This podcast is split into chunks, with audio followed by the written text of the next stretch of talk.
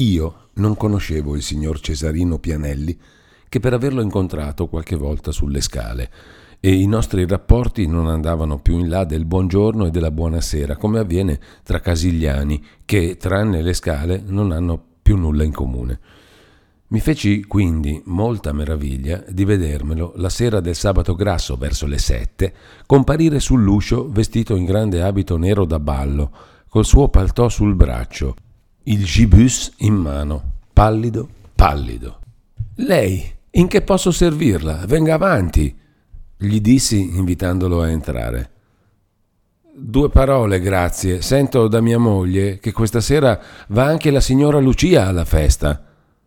Sì, mia sorella mi ha tanto pregato. Volevo pregarla di accompagnare anche mia moglie. Un affare pressante non mi permetterà di tornare prima delle undici. Si immagini volentieri, sarò lieto di essere il suo cavaliere. Il Pianelli stette un momento sopra pensiero, come se agitasse in testa un'altra questione spinosa, poi soggiunse Scusi tanto, ci rivedremo. E strettami la mano se ne andò via come se fuggisse davanti a un pericolo. Il comitato ordinatore del circolo non aveva guardato a spendere, o per dir meglio, a comandare, perché la festina del sabato grasso riuscisse ancor più splendida e più allegra delle altre volte. Tra i festoni d'edera che giravano lungo le pareti, sostenuti da borchie e da mascheroni di cartapesta dorata, pendevano dei piccoli lampadari di Venezia, illuminati da candele di cera. Tra un lampadario e l'altro brillavano degli specchi in vecchie cornici rococò, circondati da ghirigori di mussolina gialla. Sulla scala, sui pianerottoli e per la gran sala da ballo era stato disteso un tappeto nuovo che ammorbidiva i suoni e dava ai piedi un senso voluttuoso di benessere. E nei vani, nei rientri delle finestre, non mancavano giardiniere di fiori freschi, con qualche statuetta di gesso o di terracotta che ricordavano alla lontana qualche divinità dell'antico Olimpo, il tutto preso a nolo da un addobbatore di teatri.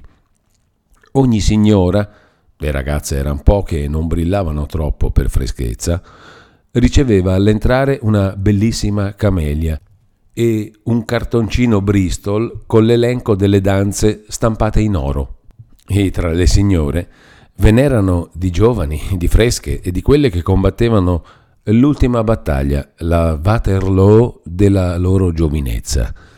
Nella sala il formicolio della gente, già verso le undici, era grande nel rimescolamento dei colori vivi tra i luccicori delle gemme, dell'oro, degli occhi, nell'agitarsi di tante spalle e di tanti ventagli, cresceva il cicalio fitto e caldo, misto a scoppi di risa, a piccoli applausi e alle declamazioni aleardiane del Bianchi, che faceva la parte del brillante della compagnia.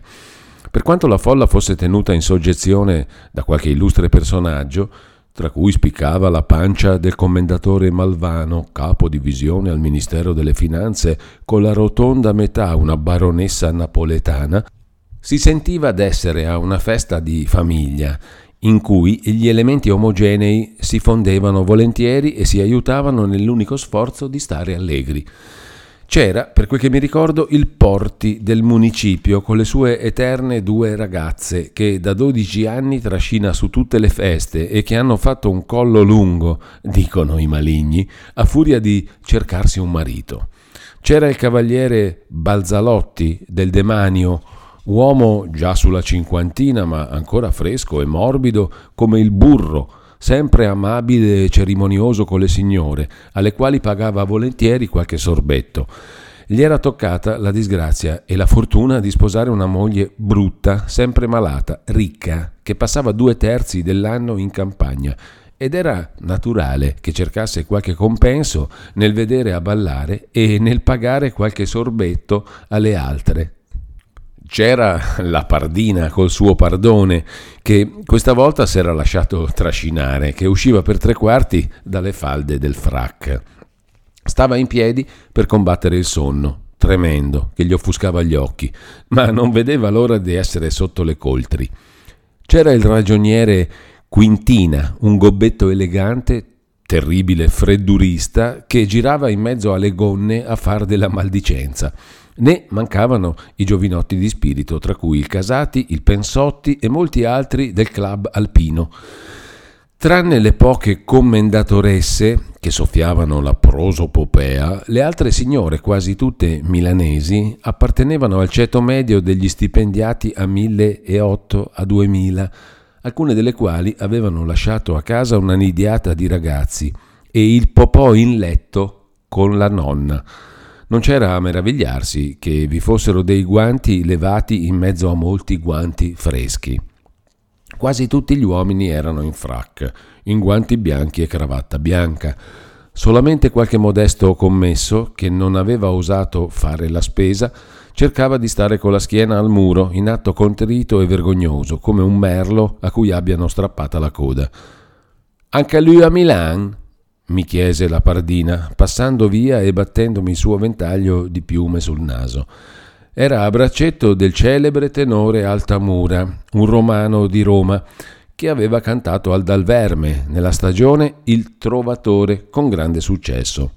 Il Miglioretti, dopo aver fatto un giro di valzer con la Pianelli, la condusse a posto e infilato il mio braccio mi tirò verso la sala del buffet asciugandosi il collo, le guance e la testa con due fazzoletti. Bella sì, ma di ghisa, e per di più balla fuori di tempo. E dire che si sta tanto bene seduti. È suo marito che vuole che balli, è lui che le insegna. Ha visto i leoni marini di Mr. Pike? Suo marito le insegna anche a parlare milanese e ci riesce, povera foca. Ma di tanto in tanto le scappa di bocca ancora qualche propri de boom di Melegnano che guasta il meccanismo della bambola. Jesus, che lingua! Bevi, avrai sete, dissi, versandogli dell'acqua in una tazza. Mentre io e il miglioretti si rideva in fondo alla sala del caffè, vedemmo venire, con la sua testa lucida e rasa e con gli occhi fuori della fronte, il Bianchi, che ci domandò se avevamo trovato Cesarino Pianelli. Io l'ho visto, dissi. Quando? In prima sera. Cosa ha detto? Niente. C'è in aria un guaio serio. Il Bianchi abbassò un poco la voce e, appoggiata la punta del mento a tre dita della mano, socchiudendo gli occhi in atto di pia ispirazione, ripeté: Molto serio. Fatto quindi un piccolo segno con la mano, ci trasse nel vano di una finestra presso una terrazza che dava sulla piazza del Duomo. Un guaio serio? Ho trovato il Martini, tutto disperato. Gli è morta la moglie. Pazienza la moglie, mi ha detto che contro il Pianelli è spiccato un mandato di arresto. Via, via! esclamammo a una voce io e il Miglioretti. Il Bianchi, che col marmo della sua bella fronte rispecchiava i lumi della sala, allungò il collo, nascose le mani sotto la coda della falda, girò la testa nell'aria come un bruco che va al bosco e disse con gli occhi chiusi io l'ho detto che quel figliuolo doveva finire così. Si tratta di sottrazione con falso di scrittura. Diavolo! esclamammo a una voce. Io non credo il Pianelli un ragazzo capace di una cattiva azione, ma sono le necessità che spingono l'uomo ad approfittare delle circostanze. Il Pianelli ha perduto questi denari al giuoco e, siccome è già pieno di debiti fin sopra i capelli, Pagò il debito di giuoco coi nostri denari. Visto che si incominciava a dubitare di lui, comprò la nostra fiducia coi denari dell'ufficio. E tutto ciò sempre nella speranza di guadagnar tempo e di trovare un santo protettore. Eh, ma buco, via buco, fa buco, dice l'abbaco, e a furia di scavare la terra per turarli i buchi, la terra ti manca sotto i piedi. Povero diavolo, ha moglie e figliuoli. E non c'è nessun mezzo d'aiutarlo? Aveva promesso di portare il denaro per stasera, ma oramai è la mezzanotte e non si vede comparire. Il Martini, a buon conto, ha riferito tutto al capo d'ufficio e il documento è adesso in mano al procuratore del re. Ma come ha fatto? Eh, come ha fatto? disse il Bianchi, ritirando nelle spalle la testa. Si fa presto a dirlo. Quando si vuol fare il lord senza averne, mandare in lusso la moglie, pigliarsi tutti i capricci, darsi le arie di principe, non ascoltar pareri da nessuno, fare il passo più lungo della gamba. Zitto! Toccammo il predicatore in fretta col gomito per farlo tacere.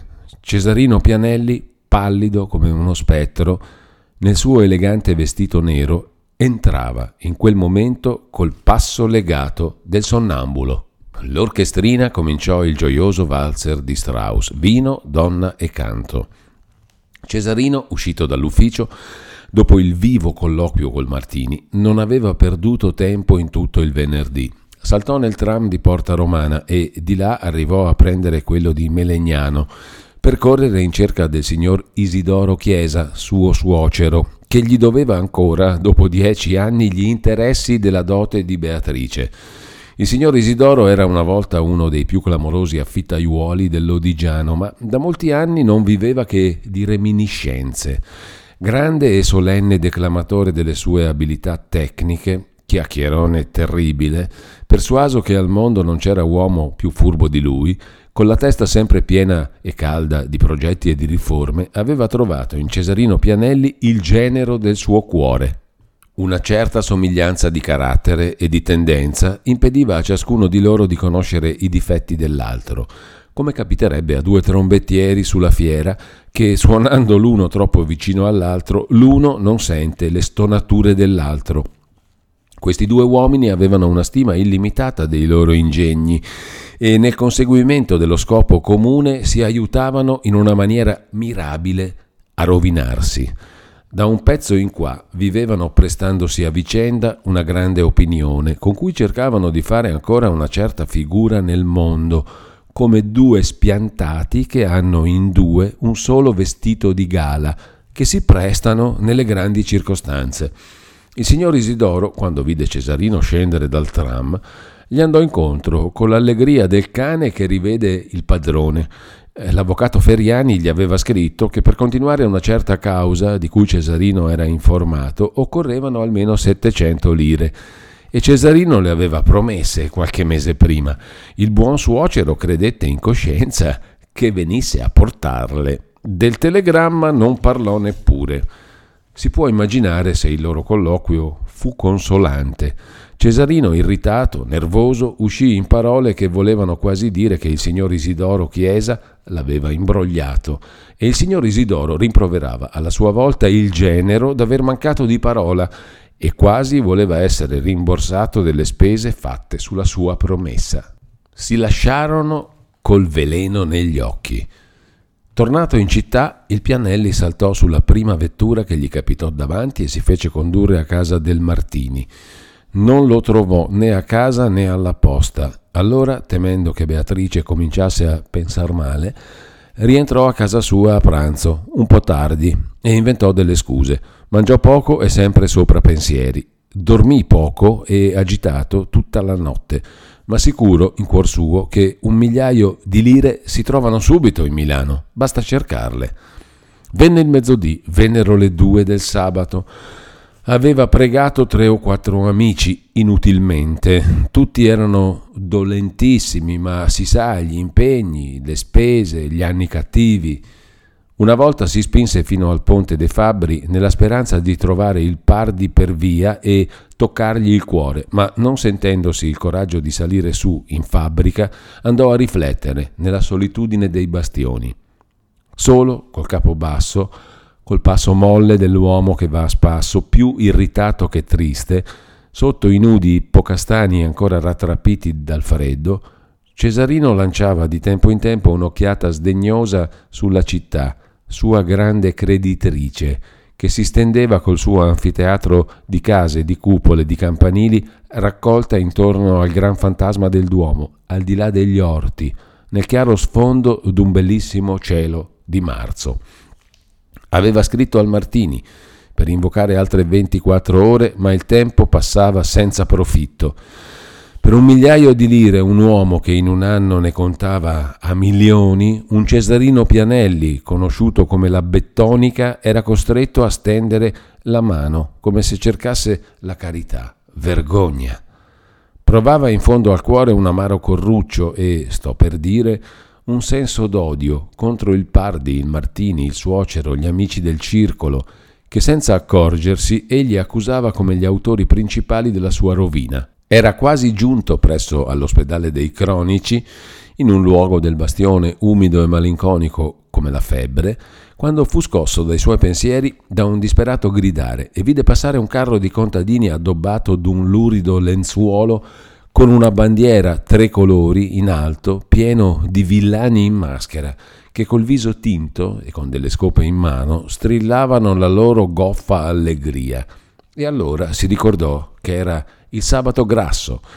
Quei poveri gonzi, passando e traballando sul loro carro rustico, lo salutarono col segno di chi invita a mangiare i gnocchi e lo invitarono ad andare con loro al corso di gala. Lord Cosmetico avrebbe per un giorno cambiata volentieri la sua sorte con loro. Sentì suonare le due e mezzo all'orologio dell'ospedale. In quella triste rotonda c'era forse qualche malato che non avrebbe nella sua miseria cambiata la sua sorte con lui. Nel suo pensiero il signor Cesarino si paragonava a questo e a quello con un senso di invidia, che aveva qualche cosa di nuovo e di cruccioso nel suo cuore. Eppure, perseverando nell'opinione che un Cesarino Pianelli non sarebbe affogato in un bicchiere d'acqua, gli pareva di sentirsi ancora della forza in riserva. Egli poteva transigere una volta coi puntigli personali e andare in cerca di suo fratello, Demetrio, col quale era in discordia da dieci o dodici anni per vecchie ragioni di interesse. Poteva anche cercare di un suo zio, canonico del Duomo, Seguendo il filo invisibile dei suoi pensieri, venne per le strade spopolate di San Barnaba e dell'ospedale, passò il naviglio al ponte di legno e si lasciò condurre fino a San Clemente, dove da molti anni suo fratello Demetrio, un orso della bassa, abitava tre stanzette sopra le tegole nella casa dei Mazzoleni. La portinaia gli disse che il signor Demetrio era ancora alle cascine boazze per fuggire i rumori del sabato grasso. Combinazioni. Le cascine boazze sono quasi sulla strada tra Milano e Melegnano e Cesarino verrà passato davanti il giorno prima. Si fermò sulla porta a pensare se doveva riprendere il tram e tornare indietro. In faccia sorgeva il bigio e grave palazzo arcivescovile dove abitava lo zio canonico, uomo rigoroso e papista, il quale non aveva mai voluto riconoscere un nipote mezzo repubblicano, mezzo framassone, che leggeva il secolo, non andava a messa e faceva battezzare i figliuoli più per rispetto umano che per convinzione. Cesarino si fece coraggio. Entrò nel silenzioso cortile dell'arcivescovado che nel suo profondo e squallido raccoglimento faceva uno strano contrasto con la colorita baldoria che rumoreggiava sul corso, di cui arrivavano le voci come onde morte che morivano contro le livide pareti. Chiese al portinaio del canonico Pianelli e gli fu indicato un uscio in fondo al portico a destra, dietro le due gigantesche statue di Aronne e di Mosè, bianchi e solitari abitatori di quel morto recinto. Sonò un campanello davanti all'uscio che gli fu indicato e venne ad aprire una donna di servizio. Monsignore? È malato, rispose sottovoce la donna, riempiendo il vano dell'uscio con la sua persona, per paura che il seccatore si facesse avanti. Non si potrebbe parlargli? Impossibile, gli hanno messo un senapismo. Si tratta, son suo nipote Cesarino. Proverò, la donna richiuse l'uscio in faccia al signor nipote, che rimasto solo sentì quasi entrare nell'anima quello sgomento fuggevole, quella compunzione fredda che lo assaliva da ragazzo le prime volte che la mamma l'aveva condotto a confessarsi. Al di là di quei muri umidi e massicci che conservano quasi un senso corrucciato dell'antico splendore, Sentiva il frastuono del carnevale e in mezzo agli strilli il dolore acuto, spaventevole dei conti da rendere. Ha detto che oggi non può ricevere, venne a dire la Ludovica che camminava senza far rumore. I preti sono sempre preti, mormorò fra i denti Cesarino avviandosi verso la piazza. A chi poteva ricorrere? Non al Bianchi, non al Miglioretti, poveri diavoli, che stentavano a finire il loro mese. Pensò un momento al cavaliere Balzalotti, un vecchio e assiduo adoratore platonico di Beatrice. Se Cesarino fosse stato un marito come se ne danno, oh, non avrebbe stentato a trovare un migliaio di lire. Col cuore schiacciato si lasciò attirare dal baccanale che rumoreggiava sul corso al di là del Duomo e di cui vedeva il flusso e riflusso, i carri e i colori al di sopra della calca nera agglomerata, pigiata sotto i balconi pieni di ragazze e di mascherine. Sentì il bisogno di cacciarsi anche lui nella folla per riposare un istante dal suo pensiero tormentoso, pungente, e giunse nel fitto della gente nel momento che una mascherata di cuochi versava da un'immensa cazzeruola grossi mestoloni di una polvere gialla che voleva essere risotto. La mascherata era bella, ricca, brillante e suscitò un cade il diavolo nel crocevia tra il Camposanto, il Corso e Santa Radegonda. Dalle finestre dai balconi decorati di tappeti e di fiori, le mascherine, le damine avvolte nei bigi cappucci strillavano come spiritelli dannati, lottando furiosamente a colpi di coriandoli, di gettoni, di confetti. La folla si agitava come l'acqua del mare in tempesta in mezzo agli scogli. Cesarino, alzando gli occhi a un balcone d'angolo sopra la pasticceria Bai, riconobbe anche al di sotto della mezza mascherina la Pardi, la più magra delle donne, che strillava dentro un cappuccio con la furia di un folletto, agitando le braccia come due bastoni di scherma. Si fermò a guardarla. Egli aveva troppo offesa quella donna ambiziosa, di cui avrebbe potuto essere un fortunato adoratore, come pretendeva d'esserlo ogni buon corrispondente della ditta Pardi e C Egli l'aveva offesa col panegirico non richiesto della sua felicità domestica e con una satira non dimenticata sulle donne magre. Il buon Cesarino soffriva oggi le conseguenze d'essere stato troppo onesto amico del signor Melchisedecco. Così va il mondo. Risalendo la corrente, gli riuscì di portarsi fin verso i portici della galleria e di salvare le costole nella bottega del Campari. Si rifugiò in un angolo del caffè, accese una sigaretta e, ingoiato in fretta un assenzio, rimase a osservare tranquillamente la folla dei pazzi che farneticavano negli ultimi palpiti del carnevale, tranquillo e freddo in apparenza, come soleva fare qualche volta al biliardo, quando la fortuna gli era nemica. Egli lasciava vincere la fortuna, ma si riservava di rifarsene infine con un colpo maestro. Seduto davanti a lui, quasi nel mezzo del caffè, solitario e raccolto come un filosofo, il signor Guerrini, detto il Botola, leggeva l'articolo di fondo della perseveranza, sillabando con le labbra le parole e muovendo la testa ad ogni principio di riga. Era un omaccio di mezza età, corto di gambe, rotondo, paffuto, con due liste di barba nera che gli cascavano in bocca. Vestiva come un modesto padre di famiglia che per economia porti i calzoni non troppo lunghi e un cilindro vecchio e lavato per risparmiare il pane dei suoi figliuoli. Cesarino tirò uno sgabello vicino al noto usuraio e cominciò un discorso sottovoce che il buon uomo aveva poca voglia di ascoltare. Ma lei vuole il pegno in mano e l'uomo in prigione, disse con dispetto una volta Cesarino. Io non voglio niente, caro lei, è lei che vuole. Cerchi una garanzia. Quando voglio impiccarmi spendo meno. Questo è vero, soggiunse il Botola senza cessare di leggere il suo giornale. Il corso era sul finire. All'imbrunire uscirono i primi lumi dalle botteghe e nella profondità della via Torino verso il Carrobio si vedevano discendere a poco a poco le fiammelle dei lampioni. Seguendo la fiumana della gente che rincasava, Cesarino si lasciò trascinare anche lui verso casa, in mezzo al frastuono dei matti, dei carri, delle trombette, tra banchetti e botteghe e bazar illuminati, pieni di maschere ridenti e costumi di pagliacci.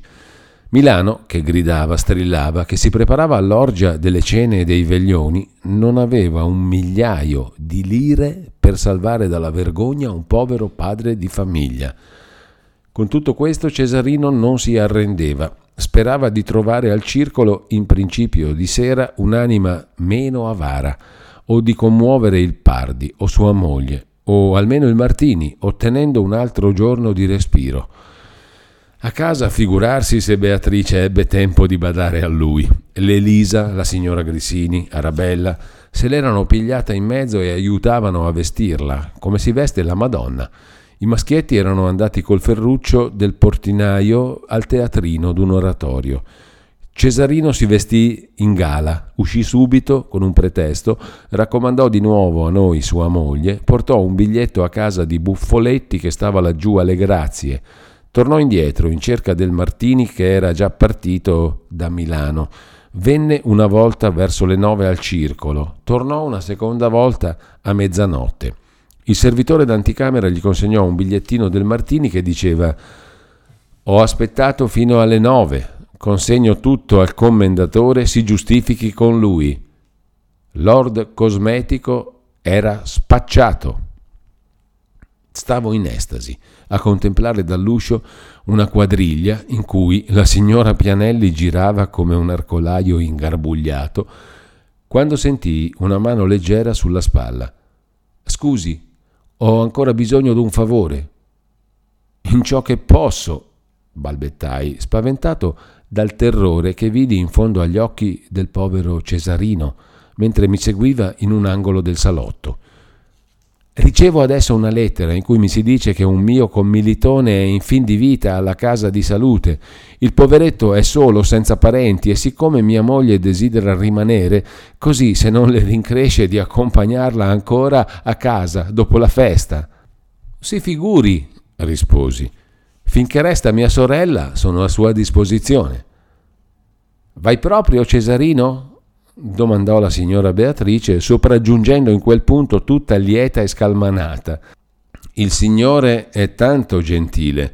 Può essere che io rimanga alla casa di salute tutto il giorno di domani.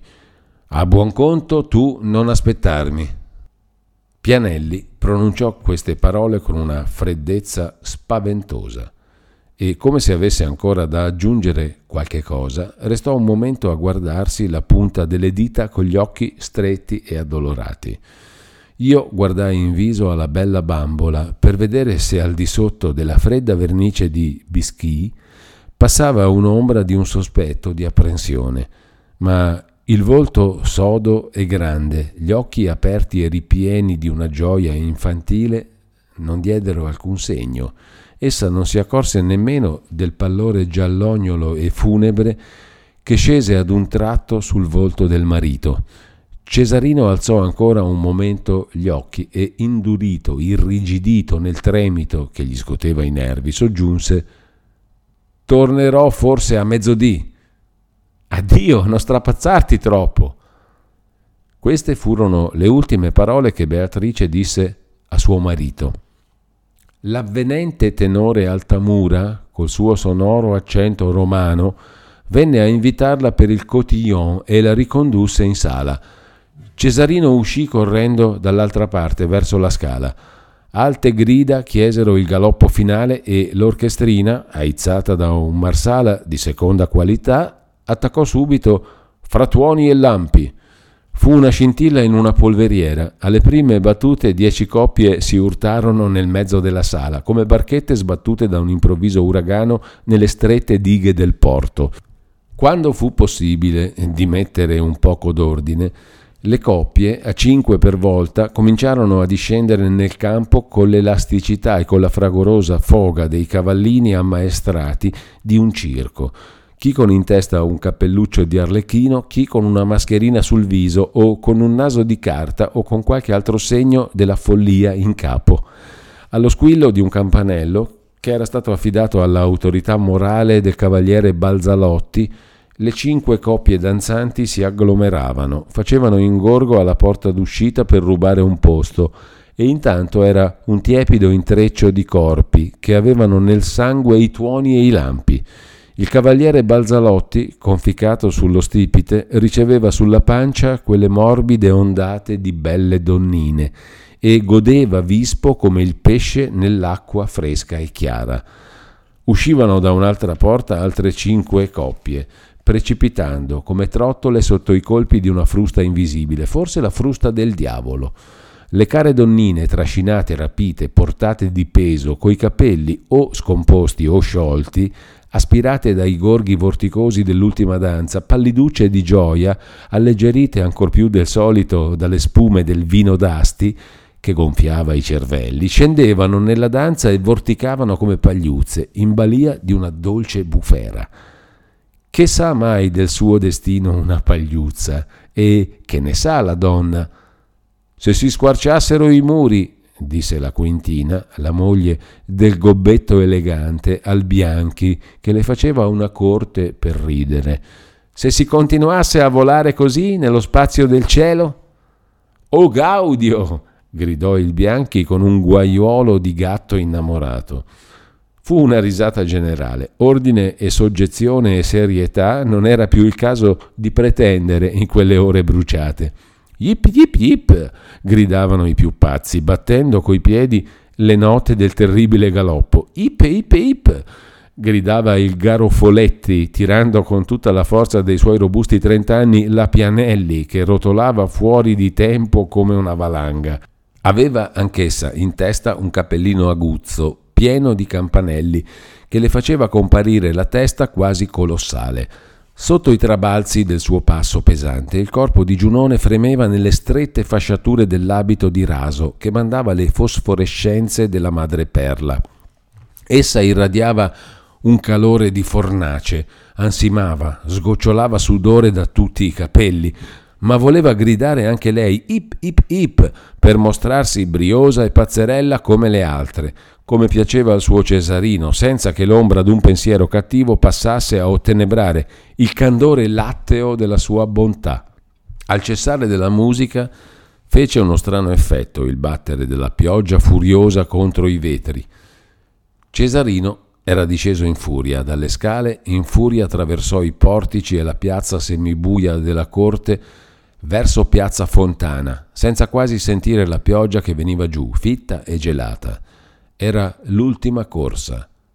Aveva pregato e supplicato fin troppo. La gente voleva la sua morte. Non si uccide un uomo soltanto col ficcargli un coltello nel cuore, ma anche col metterlo nella necessità di perdere l'onor suo. Questo aveva fatto il Martini. Una volta che il commendatore aveva nelle mani la prova della sua colpa, era come mandare un uomo in galera un Pianelli in galera per la miseria di un migliaio di lire. Questo poi no, per Dio. Questo no risuonò nell'oscurità del suo pensiero, proprio nel momento che egli usciva dalla via Alciato e rasentava il palazzo di giustizia. In un baleno gli passarono per la mente tutti i processi celebri che aveva letto sul secolo e che soleva discutere con gli amici, sempre con grande animazione. Una volta o due la sorte l'aveva chiamato a far parte della giuria e aveva potuto vedere da vicino tutto l'apparato di un processo col reo in gabbia su una panca di legno, con gli angeli custodi ai fianchi e il pubblico in faccia, il grosso, lavido mostro dalle cento teste, che succhia con gli occhi l'anima e i pensieri d'un poveretto, ne conta con ferina voluttà tutti i tremiti, i sudori, i moti inconsulti, ridendo degli sforzi che fa per aggrapparsi nell'agonia dell'onor suo a ogni sterpo, a ogni fil d'erba che il destino gli manda sotto mano. È cattiva la gente, pensava torbidamente mentre correva per le viuzze bistorte del Zenzuino e del Pasquirolo, due strade di catacomba. Finalmente sbucò sul gran corso Vittorio Emanuele. Si arrestò un momento per far tacere l'affanno e gli acuti dolori di Milza. Soltanto allora si accorse che l'acqua l'aveva tutto inzuppato. Se la sentiva correre come una biscia fredda lungo il filo della schiena. Qua e là, rasente ai muri, si vedevano dei gruppi di gente che tornavano dalle feste sotto gli ombrelli lucidi e grondanti. Qualche Pierrot ubriaco proclamava in mezzo alla strada la Révolution, sorreggendosi a fatica nell'aria con larghi gesti. Venivano dai crocicchi bui risa e strilli di mascherine che scivolavano innanzi, tuffando le belle scarpette di seta nelle pozze e nei ruscelli.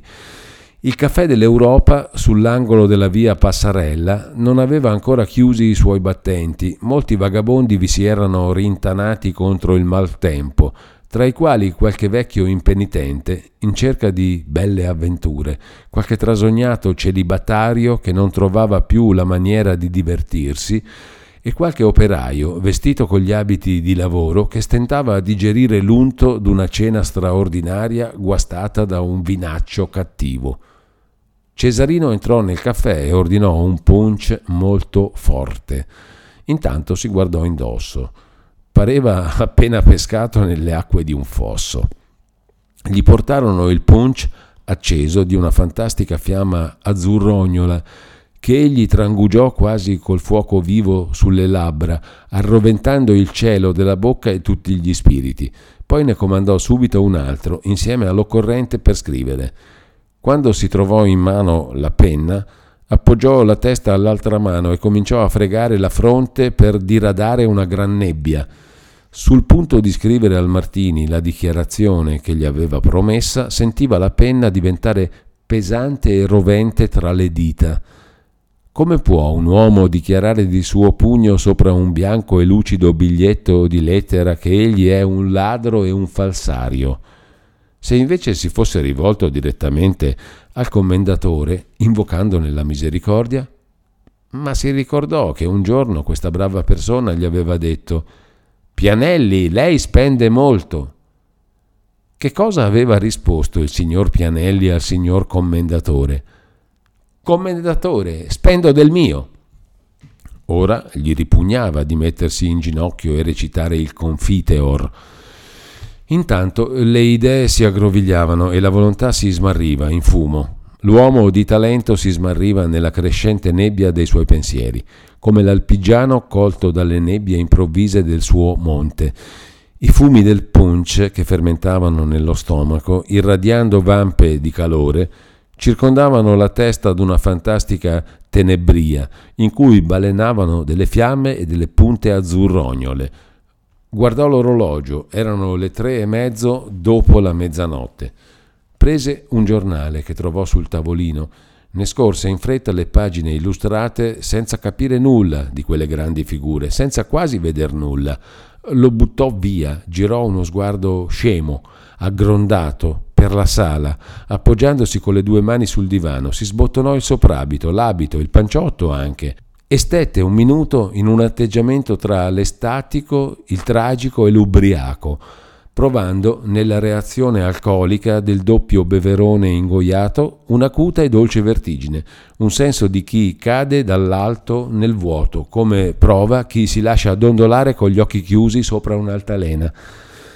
Improvvisamente, parendogli che il tempo gli mancasse davanti, buttò i denari contati sul vassoio Saltò in piedi. Sulla porta si racconciò un poco i vestiti, guardò in su e in giù per la lunghezza del corso, accese un mozzicone di sigaro che trovò nel fondo di una tasca e invece di piegare a mancina verso il Duomo, che era la strada più naturale per andare a casa, piegò a dritta verso il ponte del Naviglio.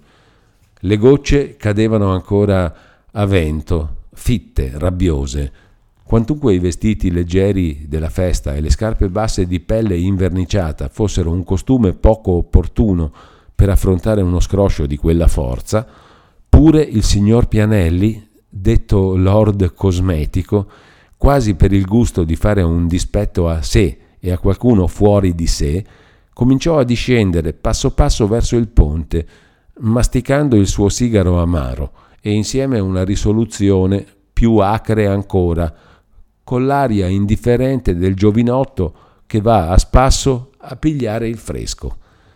I ciottoli battuti e slavati uscivano dal terriccio coi vari colori, come un rozzo mosaico, mentre i lastricati, tirati lucidi come specchi, scendendo in linee parallele per tutta la lunghezza del corso, riflettevano la doppia fila delle fiamme a gas fino alla barriera di Porta Venezia. Anche in questa parte non un'anima viva in quell'ora, buie tutte le finestre e anche al di sotto del bollichio dell'acqua cadente si sentiva, sto per dire, quel silenzio gravido di sonno che è proprio delle ultime ore della notte, in cui sogliono riposare anche i malati e si assopiscono i moribondi.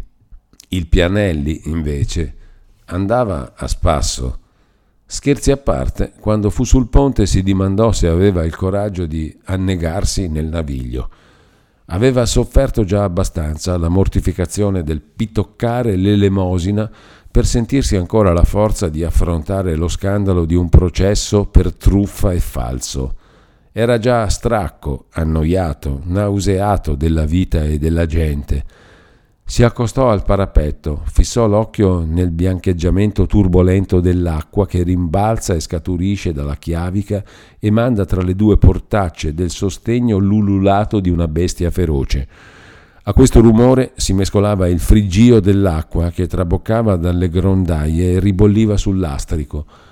Tutti insieme quell'acqua faceva uno scroscio ampio, assordante, che toglieva i sensi e la ragione Egli e l'acqua erano già una cosa sola. Non aveva più un filo asciutto indosso. I panni gli si raggrinzivano sulle carni, le scarpette macerate zampillavano fontanelle, il cappello era una spugna, si sentiva gonfia d'acqua la testa e l'anima. Tratto da un impeto cieco di disperazione, discese a corsa la stradetta alzaia che passa sotto il ponte e rasenta il pelo dell'acqua Qui non c'è che un passo per chi voglia farla finita con la vita. La gente voleva la sua morte, la voleva anche lui. Ma quando fu sotto al buio, un pensiero che fin qui aveva cercato di non lasciarsi vedere e che se ne stava rintanato nella parte più oscura del cuore, ributtato le cento volte da una passione più avara e più dispettosa, come se a un tratto recuperasse una giovanile energia, urtò, rovesciò ogni altra considerazione e uscì con tutto il suo disperato entusiasmo a fermare un pover'uomo dall'ultimo passo. E quei poveri figliuoli? E la sua cara Arabella? Questa veniva quasi più avanti degli altri bambini nella sua chiara biondezza, nella sua bellezza alta e sottile Egli era uscito per andare a una festa da ballo senza quasi guardarli in faccia quei figliuoli e non poteva morire senza vederli ancora una volta. Non poteva morire così come un gatto senza provvedere in qualche maniera non al proprio onore, questo era perduto per sempre, ma all'onore, alla protezione di quei poveri figliuoli. La sua morte doveva almeno essere utile a qualcuno. Quattro ore sonarono nel fitto dell'oscurità, ore gravi, cupe, solenni, come quattro parole piene di minaccia, che fecero sul capo dell'infelice l'effetto di spietate martellate. Il Pianelli capì che era l'ora di tornare a casa e tra il chiaro e il fosco dei suoi pensieri in disordine ritornò sul ponte e col passo frettoloso di chi ha paura di perdere un treno risalì di nuovo tutto il corso, ritraversò Piazza del Duomo, alzò gli occhi alle finestre illuminate del club, dove si ballava ancora. Scese per via Torino, passò davanti San Giorgio, senza vedere, senza udire i pochi matti che strillavano e barcollavano vestiti da maschera. Passò imperterrito quasi sui piedi di due questurini accovacciati nel rientro di una porta e venne fino in Carrobio, non so se cacciato o se tirato da un ultimo pensiero, soltanto in questo vivo, morto indurito nel resto della sensazione, fatta ancora più rigida dai sudori dell'ebbrezza alcolica che gli si congelavano indosso. Trasse dal taschino la chiavetta inglese, aprì il portello, entrò nell'andito della casa sua, rintracciò nel buio la solita strada, la solita scala, che prese a salire energicamente col corpo più sveglio, ritrovando nelle svolte dei pianerottoli le idee abituali di tutte le sere. Abitava al terzo piano un quartierino quasi nuovo, che aveva due balconi verso strada. Per una scaletta di legno si saliva, oltre il suo pianerottolo, a un terrazzino aperto sul tetto, per il medesimo uscio del solaio, su quel terrazzino Cesarino Pianelli aveva un poco di botanica. L'uscio del solaio, di legno massiccio, come al solito era rimasto aperto e Cesarino se la prese ancora mentalmente contro il guattero dell'osteria, un animale che non aveva le mani per chiudere quando andava lassù a prendere il carbone. L'uscione, sbatacchiato dalla forza del vento che entrava per l'abbaino, mandava di tratto in tratto dei cupi rimbombi nella torre della scala. Cesarino alzò gli occhi e vide in mezzo a due nere travi una pezza più chiara di cielo. Introdusse dolcemente la chiave nella toppa e sospinse il battente. Giovedì, un brutto cane volpino che egli aveva raccolto per la via la notte di un giovedì santo, si mosse nel suo giaciglio, posto in un angolo dell'anticamera, mandò un guaiolo, ma riconosciuto il padrone si accoccolò di nuovo a dormire. Camminando sulla punta dei piedi si avvicinò all'uscio della stanza da letto e ascoltò. Beatrice era tornata e dormiva da una mezz'ora, profondamente, cullata dall'eco delle danze. Tornò indietro, sempre sulla punta dei piedi. Entrò nello stanzino, che serviva da studio, che aveva la finestra sopra un cortiletto di passaggio tra la bottega del lattivendolo e l'osteria. Accese una candela, buttò in terra il gibus pesante d'acqua e si strappò di dosso il soprabito e l'abito nero a falde. Con una salvietta si asciugò un poco i calzoni, le mani, il collo e indossò un gabbano che trovò sul letto. Stracco e mezzo malato si abbandonò sopra una poltrona e stette lì tutto intormentito, tutto d'un pezzo. La casa e la città tacevano ancora in quell'ora cieca che precede il giorno e l'unico rumore era lo sbatacchiare villano dell'uscione del solaio che agitava un suo arpione di ferro pendente. Fissò gli occhi nella fiamma bianca della candela posta sulla sponda della scrivania, dalla quale si irradiava un cerchietto di luminose stellucce. Portò le mani agli occhi. Erano lagrime. Tristo, maledetto destino che per qualche migliaio di lire un uomo dovesse perder la vita e quest'uomo aveva esposto tre volte il petto alle fucilate ed era stato a Roma nel 70. Cesare Pianelli aveva due medaglie commemorative e un congedo militare onorevolissimo. Ebbene, a quest'uomo non si davano nemmeno tre giorni per ordinare le idee, per accomodare un debito.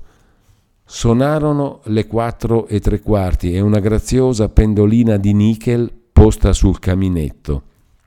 Nella stanza vicina non divisa dallo studietto che da un semplice assito aperto in alto, dormivano i suoi figliuoletti minori, Mario di circa sei anni e Naldo di quattro anni e mezzo, due bei bambini che avevano gli occhi del babbo e la carnagione bianca della mamma.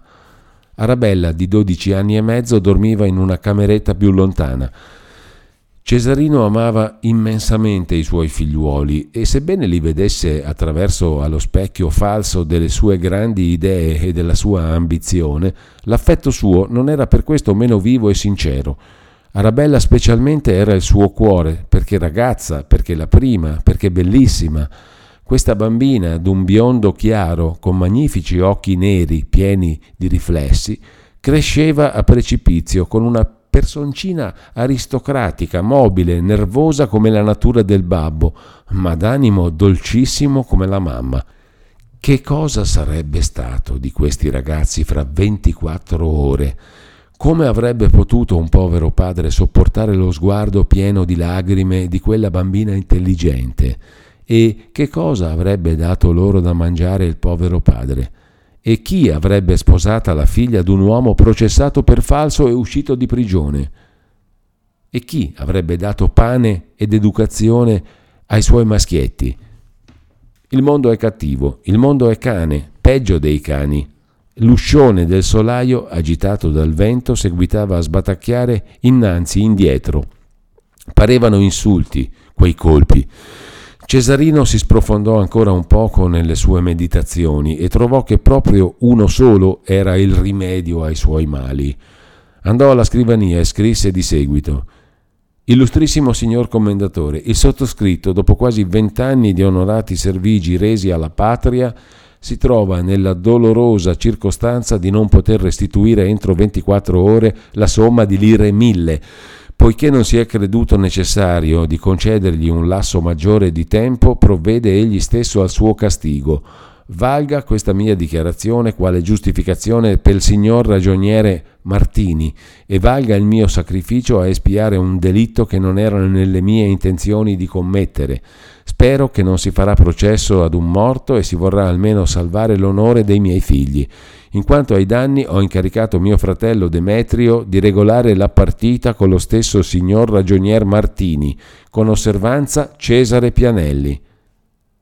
Prese quindi un altro foglio e scrisse in alto a mio fratello Demetrio e più sotto Prego mio fratello a voler regolare col signor ragionier Martini un conto di lire mille, mille, di cui mi dichiaro suo debitore e nello stesso tempo di voler provvedere perché siano protetti i diritti dei miei figliuoli, tanto per riguardo alla mia pensione quanto per la intera esazione della dote di mia moglie di cui è qui allegata una promessa scritta di mio suocero, il signor Isidoro Chiesa di Melegnano.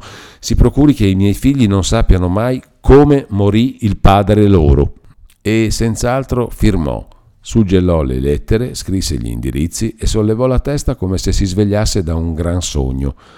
Naldo mormorava in sogno delle parole ridenti.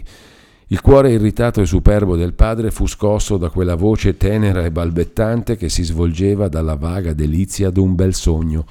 Il povero uomo strinse la testa fra i pugni, bagnò ancora una volta la penna e cominciò a scrivere Cara Beatrice. Ma un fiume di lagrime gli tolse la vista della carta. Soltanto a scrivere il nome di questa donna Tutte le forze dell'anima si risvegliarono in un impeto sdegnoso di coraggio, in una quasi feroce esigenza di vita. Egli non osava dire a se stesso che forse soltanto per questa donna era venuto insensibilmente all'orlo del precipizio. Non osava accusare sua moglie, renderla complice delle sue disgrazie. Ciò che egli aveva fatto per lei, i regali, il lusso, lo splendore della vita, non era stato chiesto dalla povera donna, ma Cesarino l'aveva dato spontaneamente, come tributo dovuto alla bellezza e alla bontà di sua moglie, di cui egli era ciecamente innamorato e ciecamente geloso. All'idea che i morti non possono vedere le cose di qua e che Beatrice, vivendo, poteva essere il tesoro di un altro uomo, Cesarino rabbrividì, buttò via la penna, si picchiò la fronte con pugni duri e stretti. Quali tentazioni gli passavano nel sangue? Non aveva mai creduto a certi delitti se non come conseguenza di deliri frenetici e di pazze allucinazioni. Ma ora si sentiva appigliato egli stesso da una forza invisibile che tentava di trascinarlo di là, nella stanza vicina, accanto al letto della bella donna addormentata, ancor sua tutta sua. Capiva già come si possa afferrare un coltello e uccidere, uccidersi. Balzò in piedi inorridito. Tremava in tutto il corpo di febbre fredda, mentre la fronte pareva una fornace. Non piangeva più, si guardò una volta nello specchio ed ebbe paura di sé. La testa pareva già calcinata le labbra indurite, gli zigomi tesi, la fisionomia coperta dai lineamenti della morte, i capelli irti, tesi, irritati, l'occhio vitreo di uomo pazzo. Era già pazzo, forse? Questa poteva essere ancora una mezza salute. A un pazzo si perdonano molte cose che non si perdonano ad un morto e un pazzo può ancora risuscitare, ma ragionava ancora troppo per essere matto. La macchina logica del suo cervello funzionava ancora troppo regolarmente e gli dimostrava che per ladro e per falsario non c'è che il codice penale. Un impeto di nausea urtò a questa ripetuta idea lo stomaco. La vertigine lo colse, trasudò copiosamente per tutto il corpo e sentì quasi un rovesciamento di tutti i visceri. Anche questo male passò presto. Non poteva né impazzire né morire, mio Dio. Bisognava che egli si distruggesse proprio con le sue mani. Soffiò sul lume e rimase al buio, raccolto, con la testa tra le mani, quasi a pregustare il gran buio eterno in cui stava per gettarsi. Quando si scosse da quella profonda contemplazione, vide che un primo albore del giorno biancheggiava già sui vetri. Si alzò, aprì la finestra che dava sul cortiletto, Guardo giù nella fonda oscurità delle pareti ancora umide e sgocciolanti di pioggia. Il vento fresco e leggero dell'alba rompeva qua e là la nuvolaglia del cielo e cominciava ad asciugare i tegoli. La luna usciva ancora a tempo per spargere sui tetti bagnati un raggio della sua luce tremula e falsa, una luce che faceva male al capo. Cesarino sentì la nausea della vita e misurò ancora una volta con l'occhio la terribile profondità in cui stava per gettarsi capofitto, ma in quel punto uscì e si mosse nel cortile un lume. Alcune voci si mescolavano al tonfo sonoro del secchio del lativendolo. Non era più a tempo a gittarsi dalla finestra. Sentì che suonavano la diana alla caserma di San Francesco a cui rispose più lontana, forse dal castello, la diana della cavalleria. Queste due squille vive nel gran silenzio dell'ora sollevarono un nuvolo di idee e di memorie del tempo felice che egli aveva servito nei lancieri, quando, per esempio, cacciando la testa fuori della tenda, si vedeva all'orizzonte, dietro i pioppi del Ticino, la striscia argentea dell'alba. Al di sopra dei tetti, per la vastità dell'aria, si muoveva e arrivava anche il rumore sordo dei carri, che sul fare dell'alba portano alla città le verzure, la legna, il fieno, e veniva insieme anche qualche tocco d'Ave Maria di una parrocchia rurale, lontana lontana, insieme ai fischi della stazione di Porta Genova. Cesarino fu quasi respinto indietro da quei suoni di vita, chiuse in fretta la finestra, dopo aver cacciata la testa nel bugigattolo dove dormivano i figliuoli, dopo aver respirato l'odore caldo della loro vita, di cui lo stanzino era pieno, volle dare un bacio alla sua Arabella. Passò nell'altra stanzetta, leggermente, per non svegliare la bambina. Non piangeva, non pensava, non soffriva nemmeno più, ma erano lampi e bagliori di idee in mezzo alla nera oscurità di una ragione che un senso indomato di orgoglio trascinava alla disperazione. La stessa disperazione però pigliava già forma di sacrificio. Non è santo olocausto la morte di un padre che si uccide per salvare l'onore dei figli? Arabella dormiva soavemente nel suo letto, composto e bianco. I capelli di lino scendevano sopra le piccole spalle che brillavano nella poca luce dell'alba.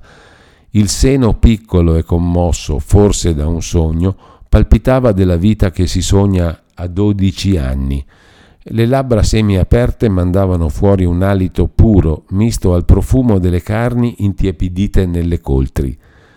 Quel mondo cattivo e senza carità, che voleva oggi cacciare in prigione il padre, avrebbe fra non molti anni sospinto con le stesse mani la figliuola al vizio e alla vergogna, giovandosi della sua fragilità morale.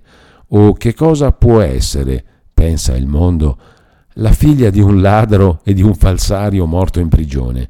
L'uscione del solaio sbatacchiò due colpi che fecero tremare la casa. Vengo. Si chinò sulla testolina della figliuola lasciò che cadessero le ultime lagrime sopra i suoi capelli, l'adorò un ultimo istante e, risoluto, sempre con passo leggero, andò in cucina, presso la cassa della legna.